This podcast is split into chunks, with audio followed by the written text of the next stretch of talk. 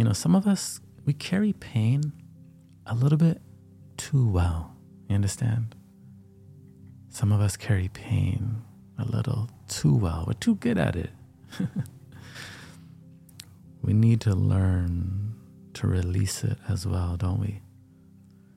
You know, I was at the foot doctor not too long ago and um, she was inspecting my foot. I broke it a long time ago. There's been some problems. And she was like doing this massage thing. And then she said, Wow, you're incredibly tense. Like her reaction was it was shocking. I was shocked by her reaction. Like, really? And I'm like, you know what? I do carry tension. I carry pain too well, physically and emotionally. You know, I could, if anybody has ever lifted my backpack, and I, am notorious for carrying around a giant backpack everywhere. Now, this basically stems from you know my video videography days you know tons of lenses camera stuff whatever. Anyways i always just have this big backpack on me and anytime someone's like what's in there? and they grab my backpack they're like damn this is like a hundred pounds on your back. Like how do you do it?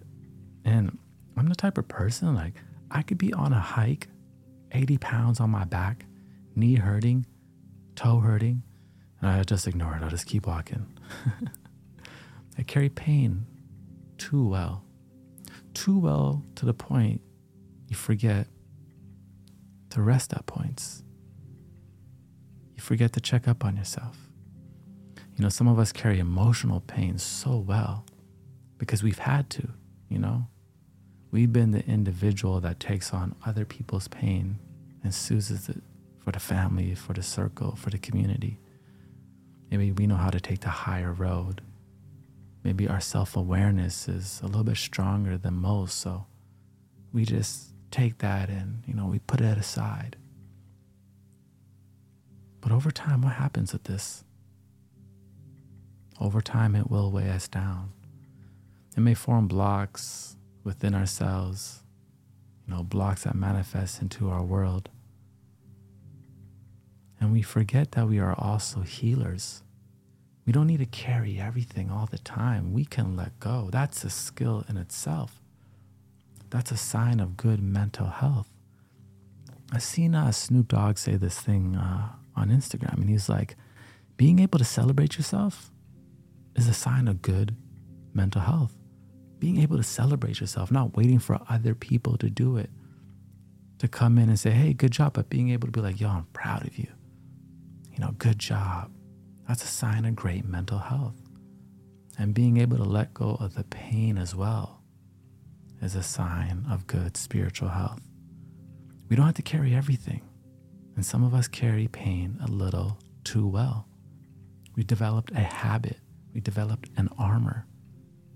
And although that is good in many ways, yes, to be strong, to be able to stride through this world's suffering and the bumps and continue on our progression a gentle touch, a nurturing touch, a healing touch, being able to let go and have new beginnings is just as strong, if not stronger. So, how do we do so? First, we have to identify that we carry pain a little too well. we have to be honest with ourselves. You know, the first step to removing a block is identifying there is a block. It's difficult to heal what you don't allow yourself to feel. And then next, we need to remind ourselves that, you know, it's okay to let go. It's okay to release. You know, I find we often build inner narratives out of survival and a way to guard and protect the vulnerable part of ourselves you know, maybe someone took advantage of us in different ways, manipulation, or maybe that safe space was just never cultivated in our foundation. Whatever it is, I believe we can still get to the root. You know, a little bit of journaling, reflection, honesty. You know, one of the biggest barriers I find to the creative flow, it's fear right? it develops a dam in our river of expression. You know, I find that anger, suffering, joy, jealousy, grief, happiness, laughter, all of that can be transmuted miraculously into our life, into our creative processes. But fear is different.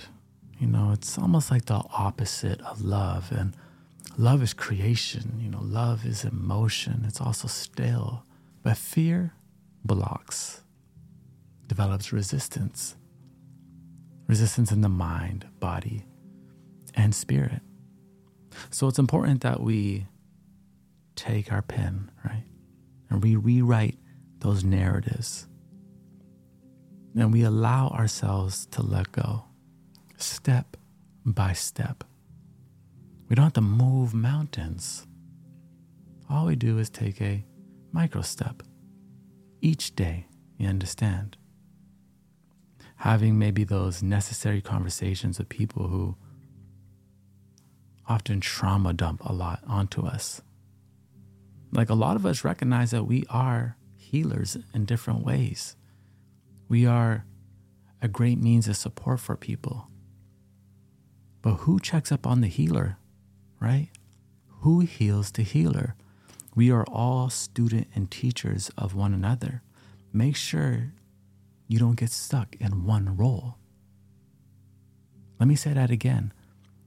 Make sure you don't allow yourself to be stuck in one role because you deserve to be nurtured as well, to be supported, to be listened to.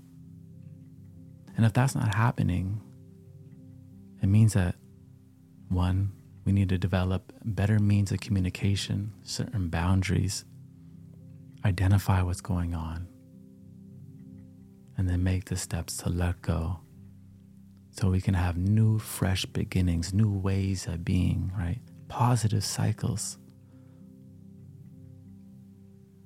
You know, today I wasn't feeling that good. I was feeling a block in my energy.